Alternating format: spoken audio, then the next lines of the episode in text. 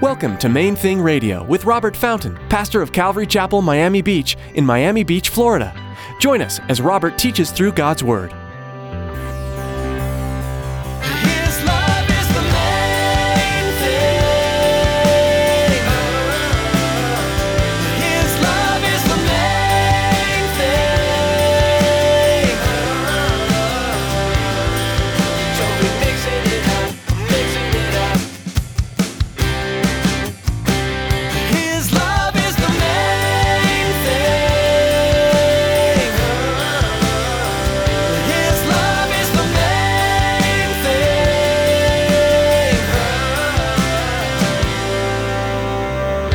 I'm personally guilty of both fornication and adultery. You see, before I met Jesus Christ, I did anything and everything that I thought would bring me pleasure. Who am I to now sit in judgment of others who don't know Jesus Christ, have not been redeemed and regenerated, and are doing the same things I did before I met Him? I can't do it. It's not my job. I'm not qualified. I'm not capable. It's inappropriate. If you examine your own heart, the sins you'll find there are dark and probably even shocking. As Pastor Robert warns in today's message, you need to be completely blameless by the law if you want to sit in judgment over your fellow man. You simply can't do that. It's God's place alone to sit in judgment over His creation. Stick around after today's message from Pastor Robert. I have quite a bit of information that I'd like to share with you our web address, podcast subscription information, and our contact information. Now, here's Pastor Robert in the book of Hebrews, chapter 13, with today's edition of Main Thing Radio. His love is the main thing.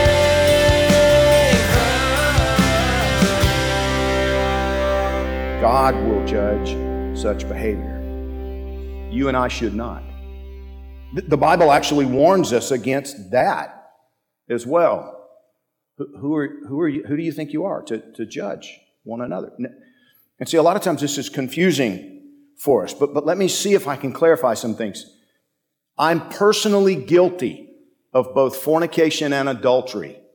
You see, before I met Jesus Christ, I did anything and everything that I thought would bring me pleasure.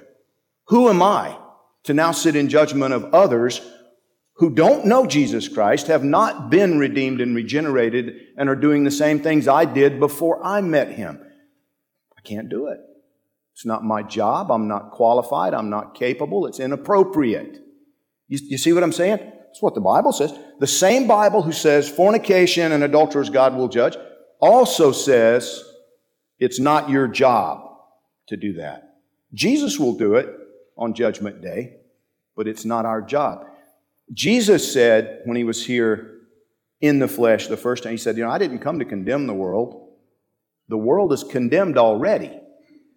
I came to save. I came to rescue. And he sent us to do the same thing. You and I are not here to condemn. we're already condemned.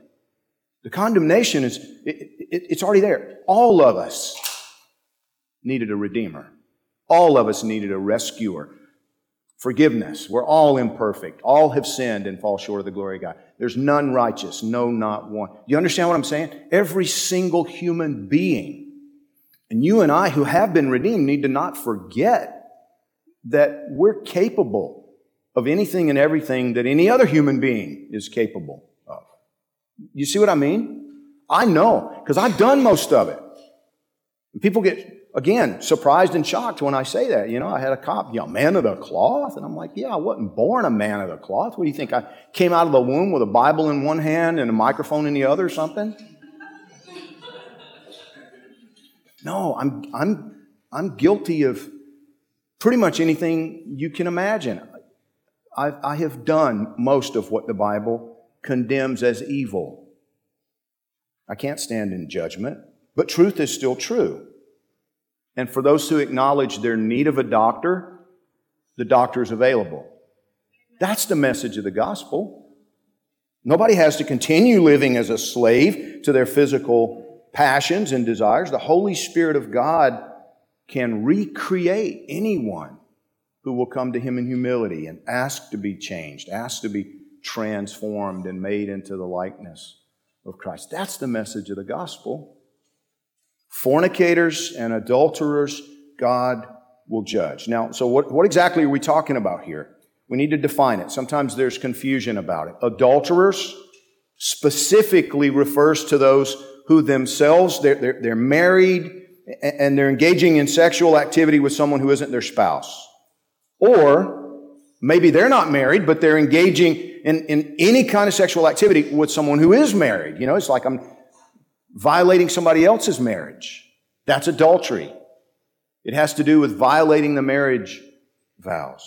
Fornication is a much broader subject.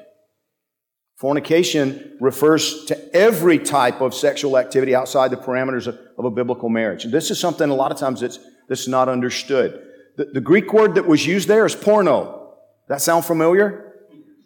You looking at porn? You're a fornicator. God will judge you. That's what it says. I didn't write the book, okay? Every type of sexual activity outside the parameters of a biblical marriage is fornication. So it includes adultery. Can you see that?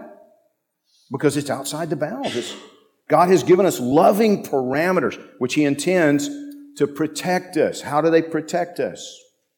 Keeping us inside the lines of safety, the parameters, you know, like we've talked about before. Nobody ever complains about, about safety parameters inside, you know, that tube of aluminum that hurtles through the sky at 350, 400 miles an hour at, you know, 32,000 feet. You understand what I'm talking? An airplane? You don't want those parameters, those walls. You don't want those things going anywhere. No, we want that thing to stay intact. I remember taking a flight, gosh, 40 years ago, almost, 38 years ago. And a company that my family bought materials, building materials, ironically, from, um, gave me a free trip to Las Vegas. And I didn't know Jesus. I was super excited about going to Las Vegas. There were, I think, three or four chartered Eastern Airlines flights out of Atlanta.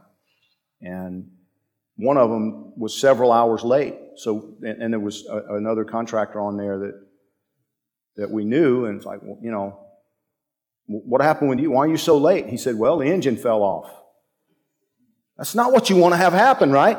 I mean, nobody wants to have that happen. You get on an airplane and it's like, well, we got to go back to the airport because engine fell off. No, we, we want everything to stay right where it's supposed to be. You with me? Do you understand? God, God isn't trying to restrict us. He's not trying to limit us. I mean, what would you do if you know somebody tries to open the emergency door on an airplane because they need a little more elbow room? I just want some fresh air. Have you lost your mind? That's there for a reason. Exactly. These things are in the Bible for a reason. The parameters are there.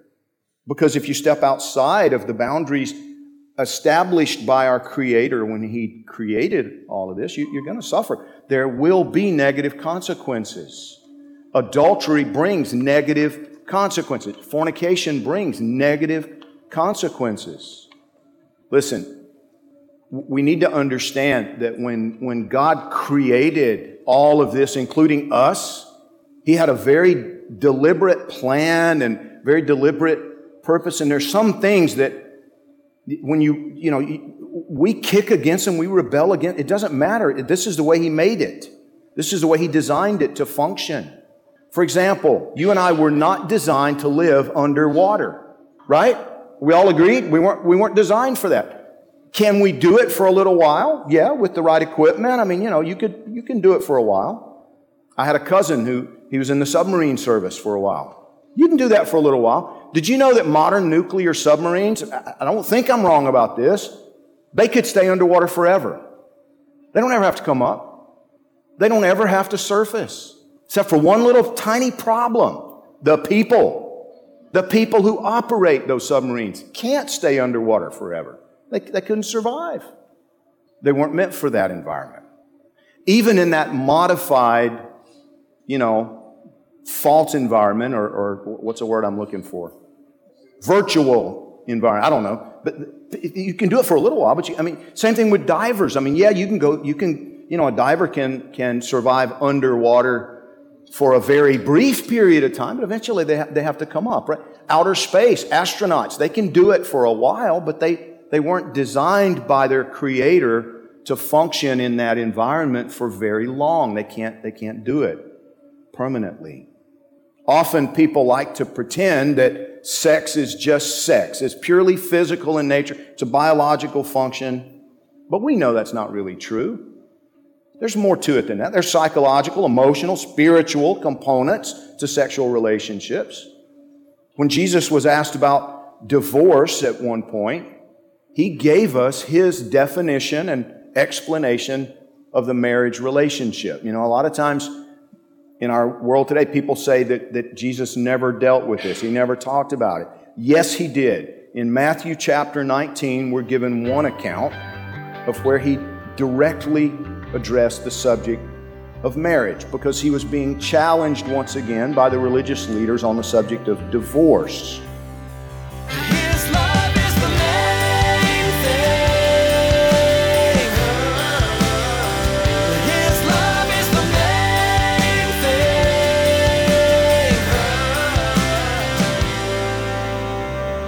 Thing. We are so glad you tuned in today for Pastor Robert's message in the book of Hebrews. If you'd like to hear today's teaching again or learn more about Main Thing Radio, visit our website at mainthingradio.com. Before our time with you is through for the day, we'd like to take a moment and ask you to consider partnering with us here at Main Thing Radio. We'd be grateful if you'd take some time today to lift us up in prayer as we continue to produce programs to spread the good news of the gospel. We want to make sure we're listening to our Creator first and following His directions always. Would you also pray for our listeners that each one would allow Jesus to speak truth into their heart?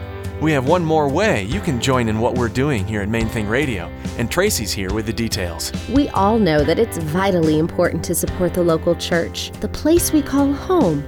But it's also very important to support missionaries. Have you ever considered that Main Thing Radio is missionary work? It is. We need your support to continue to share God's Word over the airwaves. Please prayerfully consider financially supporting Main Thing Radio. Log on to mainthingradio.com and click on the donate button. Thanks, Tracy. Any amount you're able to donate is greatly appreciated and useful. Thanks for praying about this, and thanks for listening today to Main Thing Radio.